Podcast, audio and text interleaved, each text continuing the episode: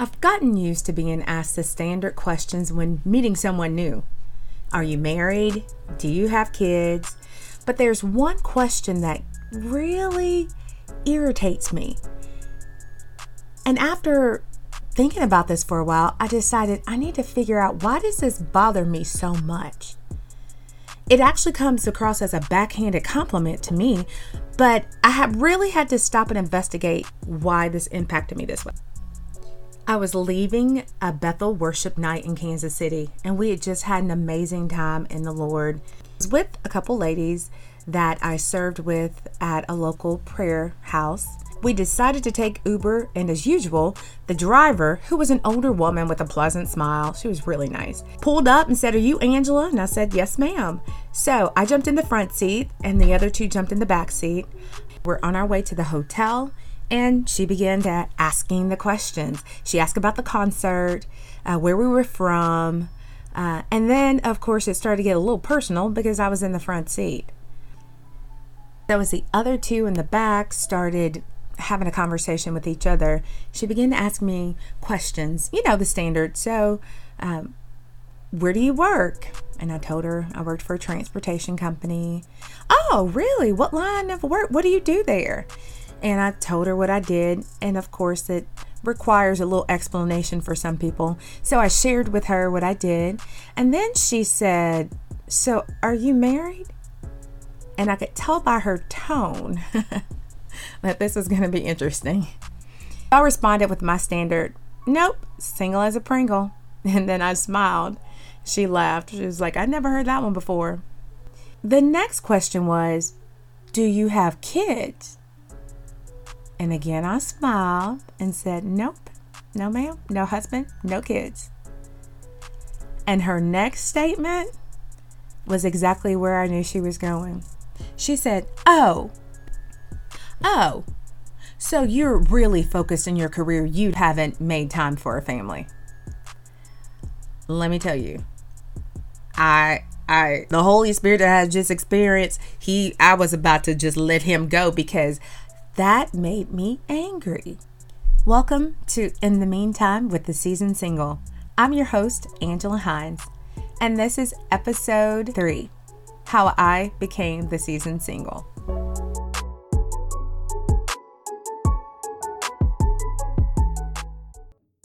So let's stop right here. While we were in the car, I thought it was very funny when she started asking that line of questions. The ladies that were in the back seat got very still and they stopped talking. They knew what time it was. They were very aware of how dangerous her line of questioning had become. There's nothing that irritates me more than someone who makes assumptions about who I am and my motives behind my relationship status. So instead of getting caught up in my feelings, and allowing my flesh to prevail, I had to step back, take a deep breath, and think. Later that night, as we finished winding down for bed, I really did think, why am I still single? After taking some time to really dig deep and to, to think about this, to think it through, why am I not married? Don't I have the same odds as anyone else? I know people that have gotten married that, let's say, girls are larger than me. They're maybe not as pretty as I think I am, but and I'm just keeping it real. Those are the things that have come across my mind. Why are they married and I am not? And I know the first thought people think is, well, it's God's plan. But there are a couple other things that I realized in my life that had me in a place where I'm still single. And I had to come to grips with it. I had to be honest about who I am and where I was with that. I'm going to share with you an explanation in three parts of how I became the season single.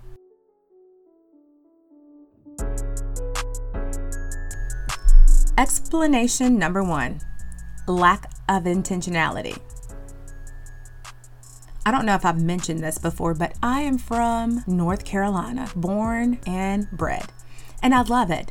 I love the good old Southern food. And more than anything, I love my family. growing up, I got to spend lots of time with my mom's parents. And as a good girl, being raised in the South, my grandfather pastored for 50 years. My mother was in ministry as well and worship, and she pastored. My grandmother was a prayer warrior, and my father's even in ministry now. But growing up, you learn one huge lesson, and that is to keep your legs crossed and get your lessons. My grandma could say that thing. or I love the way my grandfather said it to the guys keep yourself to yourself. All right. And I was very good at this. I was the firstborn child and I was good at being a rule follower. Now, when it comes to dating, I did not date a lot growing up. My mom uh, was a single parent and was very protective and really wanted us not to become a statistic. So she kept a close watch over us. She kept us engaged in lots of activities. And when I went off to college, that was my first opportunity to really date.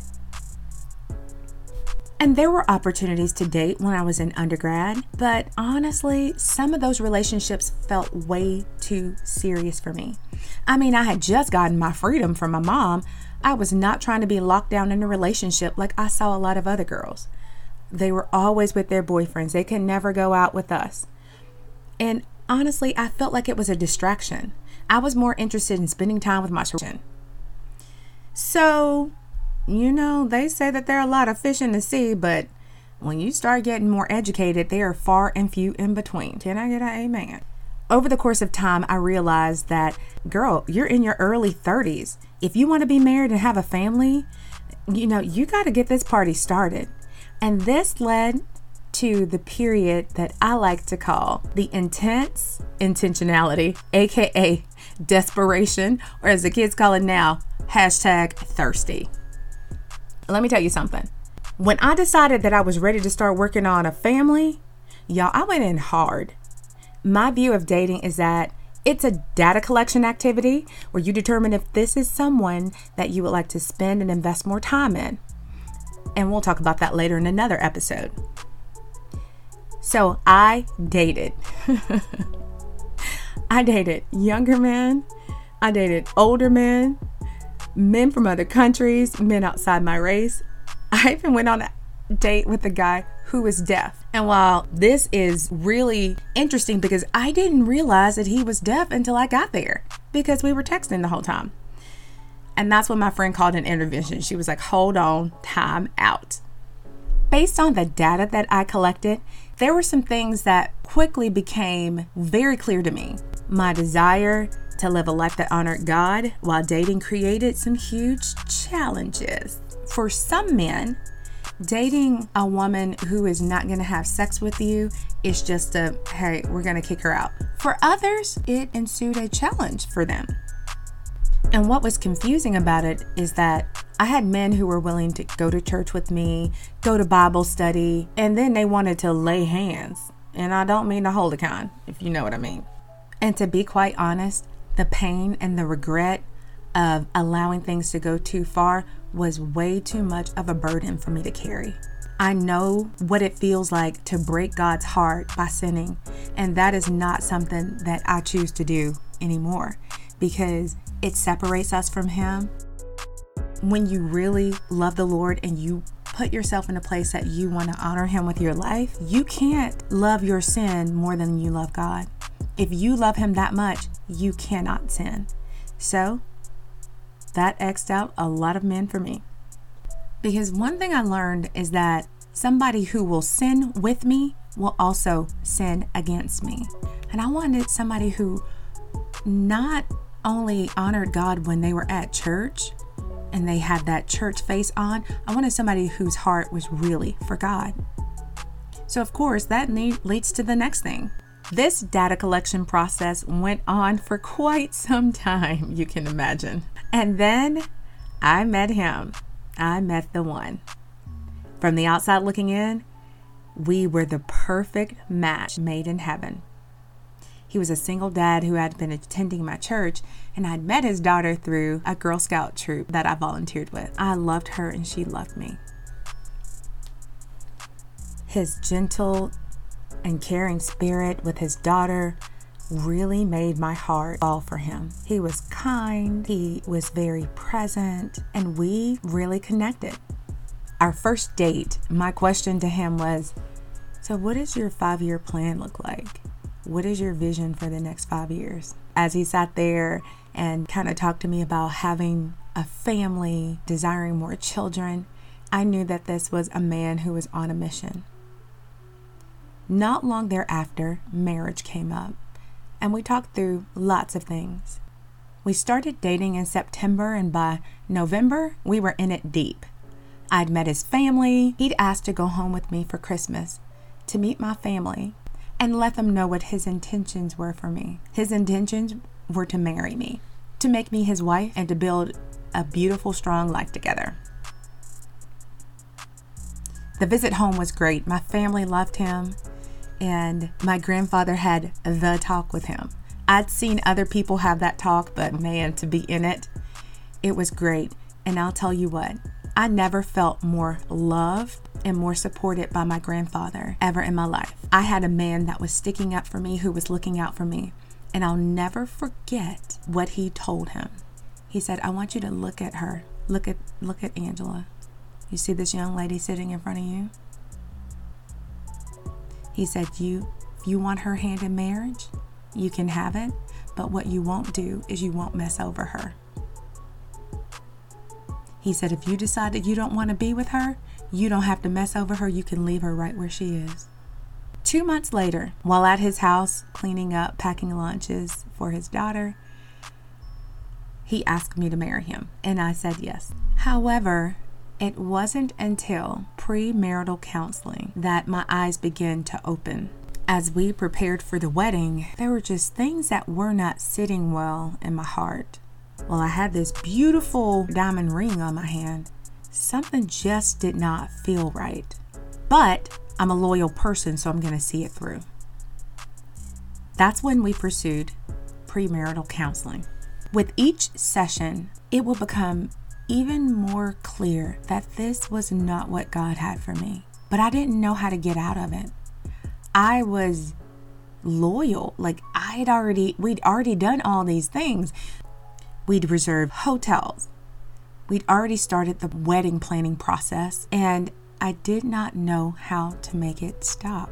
Although I was still hanging in there, I was not settled and just continued to pray for clarity and protection. Clarity and protection. My prayers each and every day. Four months later, God answered my prayers. I received a phone call from my then fiance confessing essentially that he wasn't the person that I thought he was. And he let me know that he could not marry me.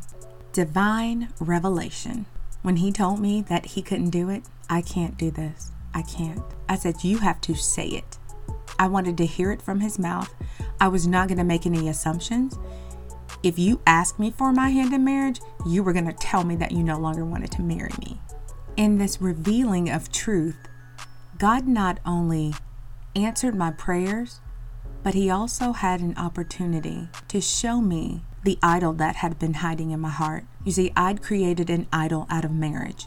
During the time I was recovering from the breakup, God clearly showed me that I'd elevated marriage over Him, the family over Him. And I'll never forget what He spoke to my heart. I will not give you anything that you will put before me, because I am God alone. So you see, I hadn't been very intentional in getting married. But when I looked around and saw that everyone else was getting married, I got busy. I became thirsty. I became desperate and started working on getting what I thought that I wanted and I deserved. But God, He always shows up and His kindness leads us to repentance. His kindness allowed me to see that this was not ordained by Him. His kindness allowed my ex fiance to finally tell the truth about some things he'd been holding back. And I finally opened my eyes and realize what an idol I'd created out of this relationship, out of this person, out of this family. So there you have it. That's how I became the season single. So, where do you fall in line? Do you have a lack of intentionality? Or are you in a season of intense intentionality? Or have you had the divine revelation of what God truly wants for your life? For me, that meant pressing into Him.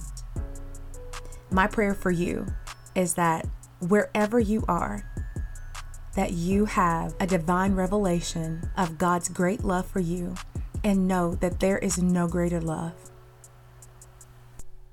So, what do you think? Like it? Love it? Want more of it? Great. Don't forget to rate and review this podcast on iTunes. And remember, when you leave a five star rating, you help others to find this podcast as well. So thank you in advance. In the meantime, let's continue the dialogue on Instagram and Facebook. Follow us at The Season Single or drop by theseasonsingle.com to join our mailing list, grab some swag, and check out all of the fun events that we have coming up soon.